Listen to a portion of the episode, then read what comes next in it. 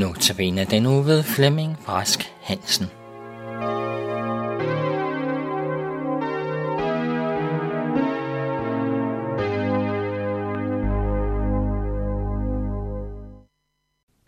Vi skal i dag tale om lignelsen om de ti brudjomfruer. Og vi skal læse nogle vers fra Matthæus kapitel 25 fra vers 1. Der skal hæmmeriet ligne ti brudepiger, som tog deres lamper og gik ud for at møde brudgommen. Fem af dem var tåbelige, og fem var kloge.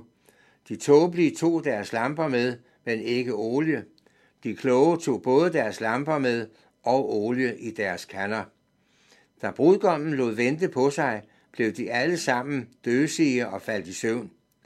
Men ved midnat lød råbet, brudgommen kommer, gå ud og mød ham.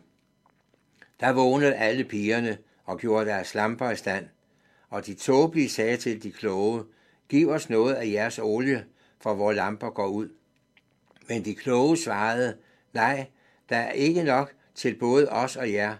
Gå heller hen til købmanden og køb selv. Men da de var gået hen for at købe og kom brudgommen, kom brudgommen, og de, der var redde, gik med ham ind i bryllupssalen, og døren blev lukket. Siden kom også de andre piger og sagde, Herre, herre, luk os ind. Men han svarede, Sandelig siger jeg jer, jeg kender jer ikke. Våg derfor, for I kender hverken dagen eller timen. Her i øh, kapitel 24 og 25 i Matthæus læser vi om de sidste tider. Jesus taler i lignelser om, at der skal komme krige, hungersnød, store naturkatastrofer og forfølgelse af Guds folk. Alt dette ser vi i det daglige. Det er næsten hver dag, vi lukker op for fjernsynet og hører om ulykker, terror, naturkatastrofer osv. Tag dig i jagt.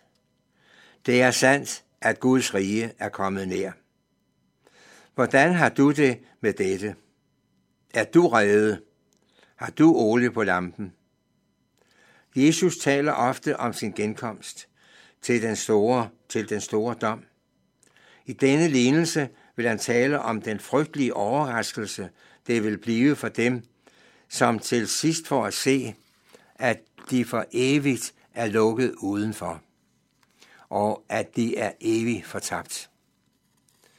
Jeg tror ikke, at de fem brudjomfruer nogensinde havde tænkt sig, at det skulle gå sådan.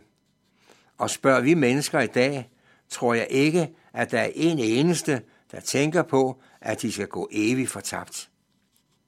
Det vil aldrig ske for mig. Således tænker mange. Men hvordan kan man være så sikker i den sag? Jesus taler jo til os alle og advarer os. Men mange lever i en falsk fred. Alle advarsler præller af. De har altid været så gode, og det er da en kærlig Gud, vi har. Således tænker mange. Mange indrømmer nok, at de ikke lever, som de burde, og at de ikke havde deres sag i orden med Gud. Men at gå fortabt, nej, det kan ikke ske for mig. De vil frelses, og det skal nok ske. Men lige omvende mig nu, hvor vi har det så godt. Nej, det må komme senere. Der findes ingen tvivl i deres sjæl om det. Men for Jesus er dette ikke nok. Og denne tankegang med at udsætte sin omvendelse til i morgen er farlig og kan meget let blive til evig fortabelse. Derfor er det så vigtigt, at du vender dig mod Jesus og tager imod frelsen i dag.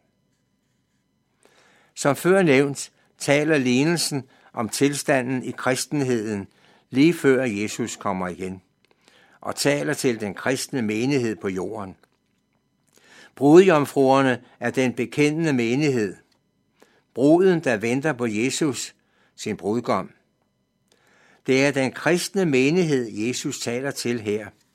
Altså mennesker, som jævnligt kommer i kirke og missionshus.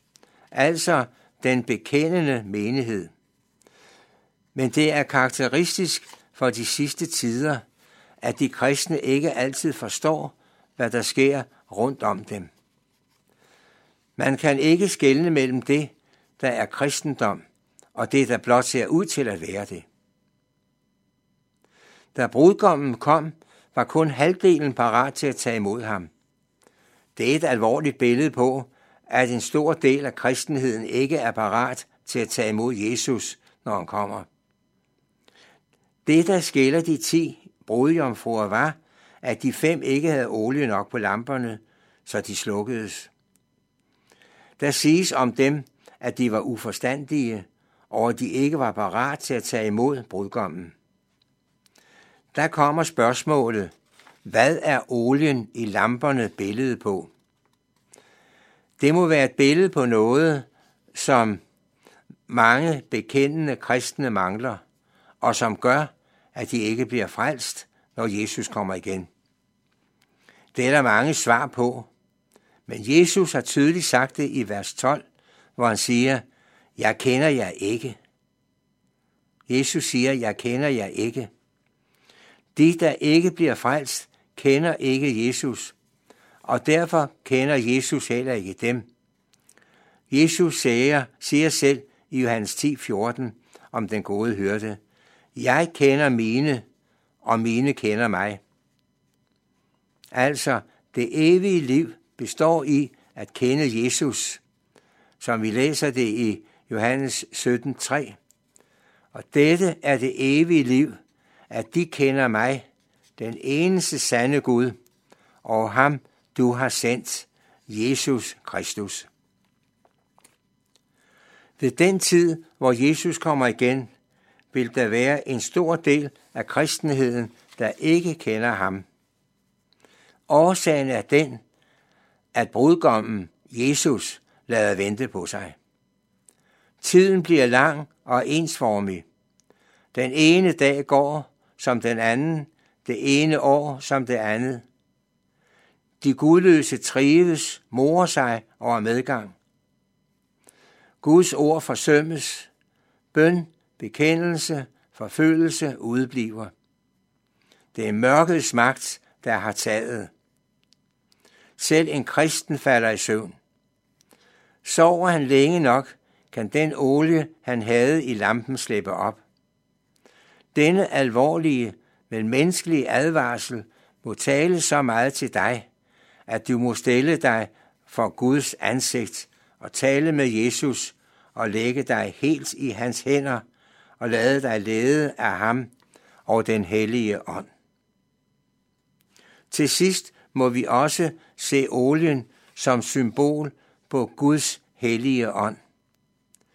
Guds ord siger, at den, som ikke hører Kristus til, heller ikke har hans ånd. Den derimod, der kender Kristus som sin frelser, har Guds ånd.